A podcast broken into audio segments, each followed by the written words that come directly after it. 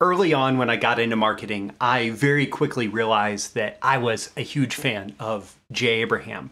And like his book, Getting Everything You Can Out of All You've Got. I mean, this is it's an excellent book not just because it's it will teach you to be a better marketer and a better business person but because it will teach you to be a better thinker because the strategies and principles that he applies that he teaches that he dives into are applicable far beyond the realms of marketing. It's better thinking for a better business, better marketing, but also a better life. And so I wanted to share with you my number one Jay Abraham marketing strategy today, just, you know, because it's always fun to give a little hat tip to my heroes. So, first things first, I'm, I'm a perpetual student of marketing of business of life of psychology of money of wealth of um, you know relationships of health and fitness and so many other things right? I'm a perpetual student. And very early on i was exposed to um, a way to think about thinking that involved looking at all the different places that people are right people are in alignment people overlap and to kind of step back and integrate and synthesize all of these different sources. And that requires you to learn from a lot of different sources. And I think part of part of why Jay Abraham is such a favorite for me is because many of the things that I find myself pursuing, including today's lesson about his number one marketing strategy, many of the things that I find myself pursuing are uh, parallel paths that Jay Abraham has taken and integrated into his work. And he's an integrator, he's a synthesizer. And so, as much as it's been uh, a focus of mine in my career to be a top copywriter and to be a very effective copywriter, also a part of me, like it, when you think about the heroes that you want to be like, you know, look at somebody like Gary Bencivenga and absolutely, you know, want to be like Gary Bencivenga. But Jay Abraham almost as a is a level above there, just because um, of the the the depth and breadth of thinking that goes into all of his work uh, because of this thinking style demonstrated in his work. So, you know, without any further ado, let's let's go ahead and dive into this number one marketing breakthrough from Jay Abraham. Everything you do can be improved. Everything you do can be improved. And uh, when you when you look at this, like this has ties into W. Edwards Deming, uh, who was focused on manufacturing and how to do better manufacturing, who went to Japan. It's focused on the uh, Kaizen, the continuous improvement lesson from Japanese manufacturing, from uh, actually Toyota is who I associate that lesson with. Um, but Jay Abraham said, well, if that can happen in manufacturing. Why can it not happen in marketing? If marketing, what we're doing is building a system where we input, you know, these things and we output these things, why can we not apply the same principles of um, of continuous improvement to marketing? And so you can trial and error lots of different things. You can trial and error headlines. You can trial and error uh, media channels. You can trial and error ads within media channels. You can trial and error different ad formats. You can trial and error different offers, different approaches to to getting people to opt in to sign up for your list, to getting people to uh, spend their first money. You can trial and error um, different upsells, different funnel strategies, different uh, marketing approaches. You can trial and error different joint venture partnerships. You can trial and error. Like all of these things are on the table. And if we're just trying to find things that work a little bit better um, and to stick with those things that work a little bit better and to uh, set aside those things that don't.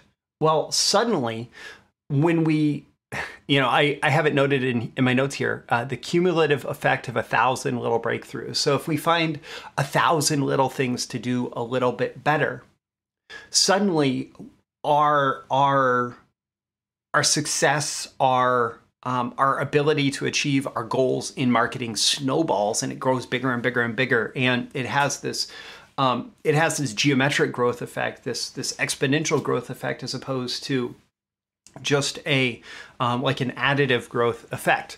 And the other thing that happens when you are trial and erroring lots of different things when you're aiming for just continual improvement a little bit and a little bit and a little bit and a little bit at a time uh, like I said, one of the things that happens is some of the things that you do have an outsized impact on results.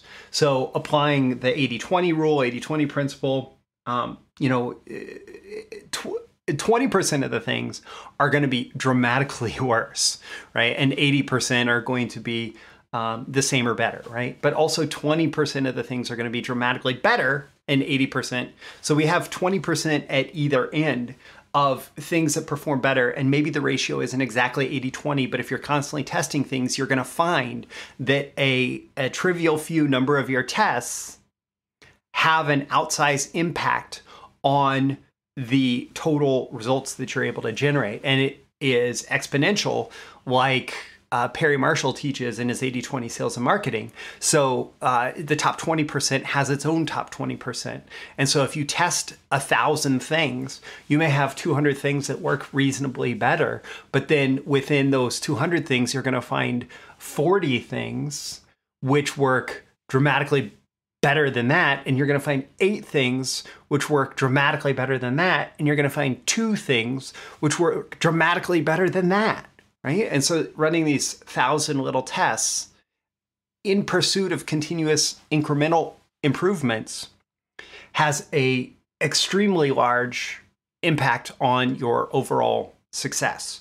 And this type of thinking, like this got instilled in me early when I became a marketing testing expert uh, by working with my very first client, uh, David Bullock, who was teaching advanced statistical models for marketing testing right? Actually pulled from manufacturing too pulled from the world of deming pulled from the world of toyota.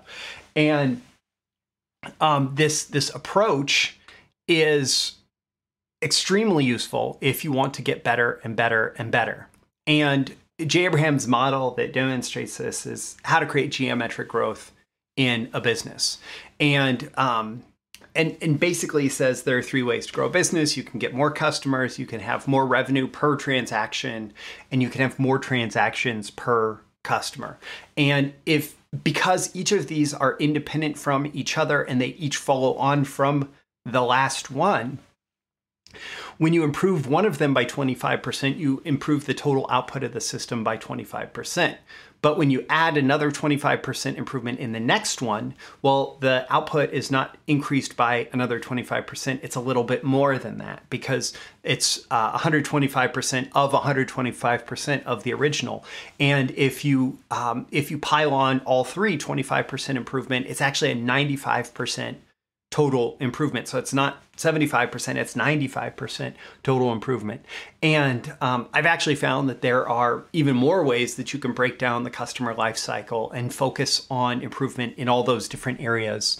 And um, and you have even more opportunity for growth there. And so my call to action for you at the end of this you know, this is strategy, this is principles, but the people who are at the top of the game, who are making the most important decisions, who are growing businesses in the biggest ways, they're able to step back and instead of focusing on something tactical like, oh, here's how to write a better headline, they're focused on, okay, what are the principles that we need to follow? What are the strategic decisions that we need to make that are going to have the biggest outsized impact on our success?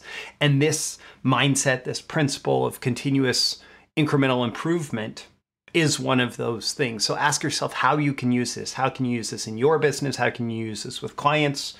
Don't forget to like and subscribe so you can get more content like this delivered to you. You can check the links in the description for that, as well as I link to the most valuable customer strategy, which is where I break down 11 separate points on the customer life, life cycle and, um, and, and show you how to optimize and increase performance at each of those that is part of the BTMS Insider stream, streaming library of copywriting and marketing courses. You pay one low fee, you get instant streaming access to everything. And I'll also include a link to Jay Abraham's book, Getting Everything You Can Out of All You've Got. Don't let the fact that this was published almost two decades ago, maybe it is a full two decades ago at this point, um, but don't let that fact dissuade you because these principles are the eternal principles of successful business. And these principles will continue to serve you regardless of how technology and tactics are constantly changing, how media is constantly changing. So, with that, I'm Roy Furr. This is Breakthrough Marketing Secrets, and I'll see you again in the next episode. See you soon. Thank you once again for tuning in to this daily episode of Breakthrough Marketing Secrets. Remember, check out the links with this episode for even more value. Now, make sure you like, comment, share, subscribe, and engage in every way you can to keep this show going and growing and delivering daily value to you. I'll catch you soon for your next big breakthrough.